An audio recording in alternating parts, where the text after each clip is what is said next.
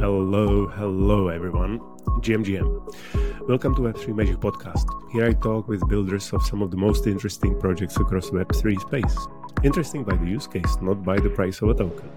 So let's warm up with music and jump. Let's jump into today's episode.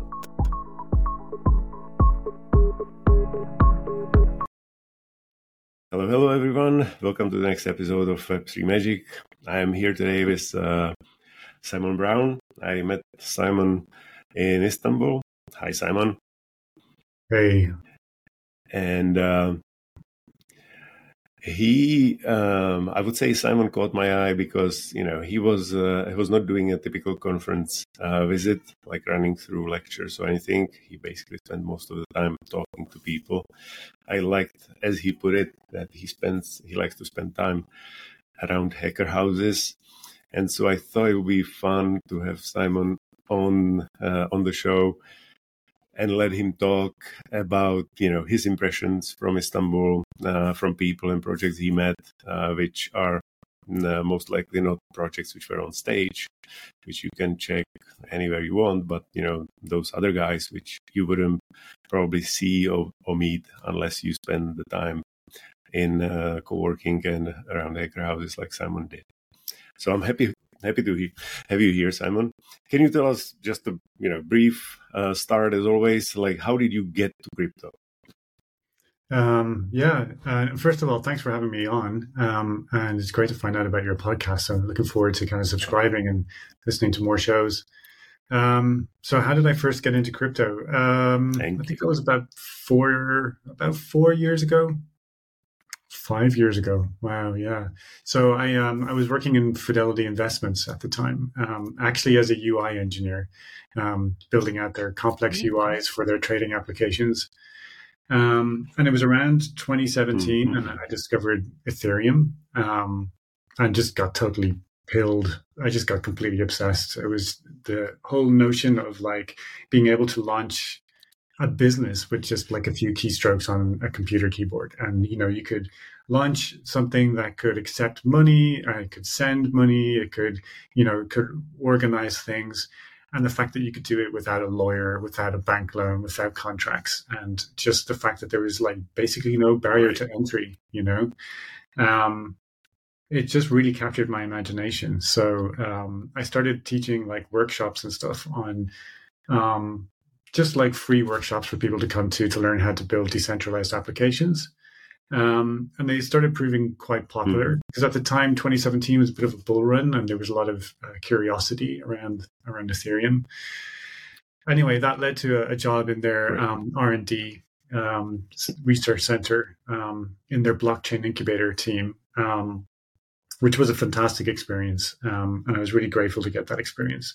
So that was like three years um, and I was doing bits of research, but mostly I was a full stack developer building out prototypes. Um, and over that three years, I got more and more into the mm-hmm. research, wanted to do it more.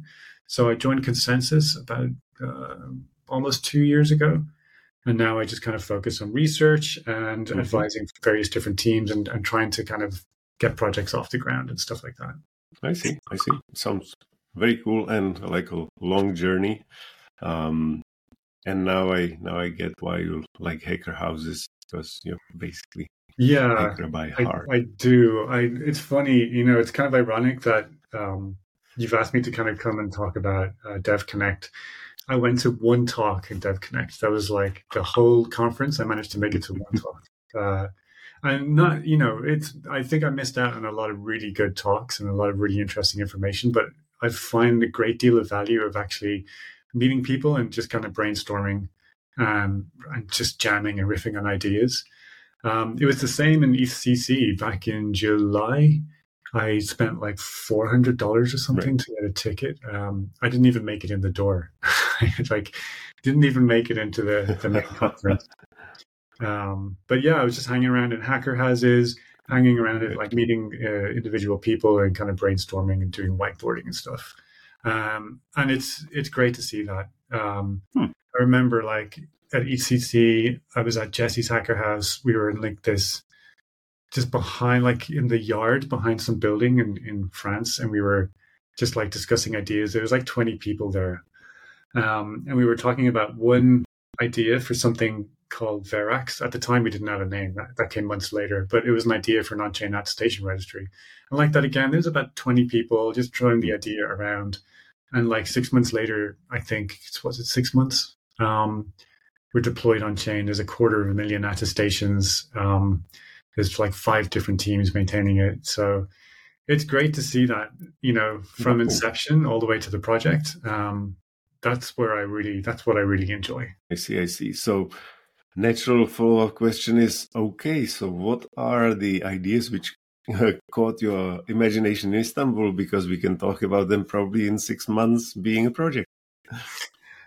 I th- yeah, I mean, if you ask every person, they probably have a different uh, answer for you. I think the space is so big now that there's so much happening. It's impossible for one person to to right. know everything that's happening. It's just totally impossible. Um, some of the things that really um, in, that I'm really enthusiastic about for next year are one is network abstraction and how we're going to handle that. Um, mm-hmm. How do what's the intersection between wallets and different like networks. When I say networks, I mean ecosystems like you know Starknet ecosystem, um, the Optimism superchain, hmm. you know, all of these various different kind of ecosystems, and like how did the layer threes communicate with each other? How does it look like from the user's perspective? Um, is a really interesting question. So I'm looking forward to seeing how that evolves. Mm-hmm. And how like account abstraction continues to evolve. Um, what is it going to look like once we have like real adoption and you know what are the the the dynamics of a unified mempool for ERC 4337 and how does that relate on layer two and layer three, mm. as I said, with, with network abstraction. That's a really interesting area. Um, the thing that I'm most interested in is probably identity and reputation, which has sort of been baking my noodle for the past like six months. Um, I think next year is going to be the year for identity and reputation and what that means and, and what's built on top of those those primitives that are being built this year. I see. Yeah, well, you know, actually, I had the same feeling from you know DevConnect uh, when I came back from Istanbul. So when I went there, I actually hoped I will hear a lot about identity and uh, and also like communication and some security things, which I think are like long-standing problems. Um, but I I think I heard a lot more about uh, identity than I expected. So it seemed that it's a uh, an area which is moving forward and which is fast, you know captured minds of many people. I know yeah. you wrote a really long article on that, so I'll definitely link to it. Um, but is there anything which stands out around the identity? Like, you, have you met anybody who has like unique look at it? Uh, who is planning to build on uh, on the project you mentioned? Anything well, which stands out from that space? Yeah, there's a few things that do stand out from that space. And uh, first of all, I agree with you that there was like a lot more enthusiasm and interest and curiosity about identity and reputation than I had anticipated. Uh, I went to Dev Connect and I was really pleasantly hmm. surprised by the amount of energy in like focused on that area at the moment. Um, but in terms of really interesting projects that stand out for me, there's like code like technology, which is technology that's derived from TLS Notary. So TLS Notary is a technology that must be, mm-hmm. I don't know, it's been around for years. Um, and right now it's being built out by the Privacy and Scaling Exploration Group in uh, the Ethereum Foundation. So that's the group that uh, Barry Whitehat leads. I think there's about 80 people in that group. It's like the biggest group in the EF, and they do incredible work. Um, okay. So they they are kind of spearheading the research and development into TLS Notary, and there's a whole bunch of projects that have different flavors of that idea. And the idea is simple. You basically uh, co-sign a HTTPS session and that allows you to drive data that's certified from mm-hmm. that session that you can bring anywhere else. So to put it simply, if you log onto your web browser, okay. you know, you see that little padlock at the top of the screen, and that means that you've got an encrypted connection between you and the server.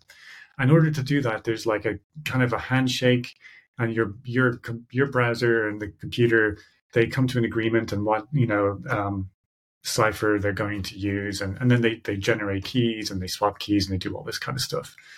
So there's a way to, if you install a browser extension, that part of the key can be um, created by your browser, and the other part can be created by this other browser extension. And what that allows you to do is mm-hmm. effectively you can prove what's on the web browser. Like you can say basically, this web browser had this piece of text in it, and it was signed by a certificate that was issued to whoever, google.com or facebook.com or amazon.com. And then you can create a zero knowledge proof from that. Yep. And that means when you bring that zero knowledge proof to a smart contract, for example, the smart contract can say, Amazon said this. And it's completely verifiable because it's cryptographically oh, sealed all the way back to the certificate authority issued to Amazon.com. And so there's like uh, half a dozen different teams looking at that and pioneering it. There's Reclaim Protocol, there's Pado Labs, there's Clique, there's who am I missing? ZK Pass, um, DAuth. They're doing a flavor of it for authentication. I think they're slightly different, but mm-hmm. yeah, they're they're all kind of doing something similar. And the use cases and the, the the design space is sort of unlimited, right? Like you can take any data from any API connection or web browsing session, anything, right? And then you can bring it on chain. And then you can interact with whatever logic in whatever smart contract exists on chain. So the most immediate use cases are Sybil resistance, right? But beyond that, it can be mm-hmm. basically it's about taking ownership of your data. All of the data that's locked in silos and Facebook, Google, Apple, whatever, um, that you have to kind of get permission right. for other people to access. Now you can just take it and bring whatever you want. So that's what I'm most excited about. And those six projects I mentioned are, are pioneering that area and doing amazing things. Right. Uh, I just, I think I remember at least part of those names are also working with on on Verax, right? On the attestations. Yeah, a lot of them are actually. Actually, some of them are building Verax. So, uh, Clique and Pado Labs are both um, building out um, acts. They're like the core contributors to the project. Um, and they already have tens gotcha. of thousands of attestations on chain. So, for example, Clique are doing cool things where they're allowing gamers to like prove how many hours they've played on different types of games on Steam, um, which gets them like access to mm-hmm. promotions and stuff on chain. Um, Pado Labs uh, allow you to prove, like, for example, you've passed a certain verification level on um, a centralized exchange. So, like, for example, you can say the owner of this wallet address has passed verification level three, which is full KYC on Binance. So now any smart contract can mm-hmm. say the owner of this address has passed KYC and now I'm legally compliant to, you know, give them uh, under collateralized lending or you know whatever it is. Um, and that's a, that's a big deal. And we saw all the noise about kind of Coinbase doing something similar with EAS. Pado are doing it with basically mm-hmm. every single exchange. So yeah, it's it's pretty cool. I'm looking forward to seeing what they're doing next okay. year. Wow, that's that's impressive. Um, okay, so uh, it was actually a lot deeper dive into uh, reputation things than I expected.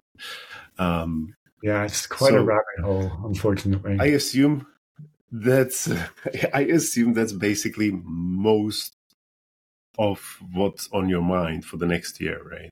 The uh, how are the how are the identity projects going to progress? Yeah, I always have. I I always end up being distracted by different interesting problems. I'm an easy person to nerd snipe, so I mean, identity and reputation is definitely a rabbit hole I'm still falling down. Um, I think that like keeping an eye on the decentralization in Ethereum is really important as well. I think that's something we always have to be vigilant about. Oh, yeah. because, um, the worst thing we can do is be complacent. So, one of the projects that I want to get more involved in next year is collaborating with different people who are interested in in measuring the effective level of decentralization across Ethereum. So, I did some research oh, okay. on that this year and published a paper on it. Um, but I think there's more work to be done. So that's a very, very interesting area because Ethereum changes every year. You know, this year we've got a lot more um, people using layer twos. I think that's going to increase next year. But layer twos themselves are going to change in their character and their nature depending on how decentralized they become. Many of them are starting plans to decentralize the sequencer, decentralize the prover, moved to share sequencers, and then we have Suave is coming online. We've seen DA layers, DA layers like Celestia. So, um, so this time next year, Ethereum will be very different um, to the way it is today, which is the same every year. So that's an area that um, I have an interest in as well, kind of kind of more of a hobby horse, but something I'll definitely be doing more work and collaboration on next year. I see. That's great. I hope you can send me a link to the paper you published on the Ethereum decentralization. I'd love to share it. Yeah, if it's, sure. uh, if it's okay.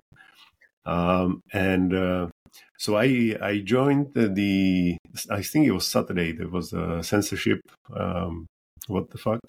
I think uh, censorship uh, WTF, and there was a lot of talk about you know the resistance, which um, is not that ideal as it used to be because the decentralization of different uh, levels of uh, Ethereum uh, is not 100% uh, ideal also.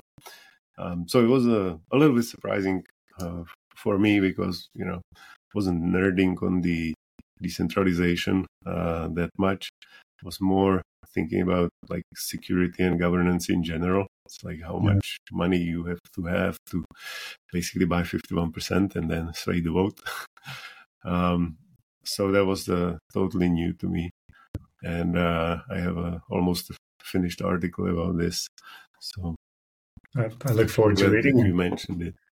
I mean, that was the one. That oh, was the one for you. It's going to be very high level. That was the one event I really wanted to go to. Um, unfortunately, I couldn't stay on the Saturday I, for personal reasons. Had to fly out, um, and I, I want to watch all the videos from that day. Uh, I think you know Tina from Flashbots, especially, she's fantastic at getting um, people together and actually discussing like really important things. Um, and so, hats off to, to, her for organizing that event. Um, yeah, yeah, yeah, that it is a it is a topic that I'm the, glad the event was great. Renewed interest in.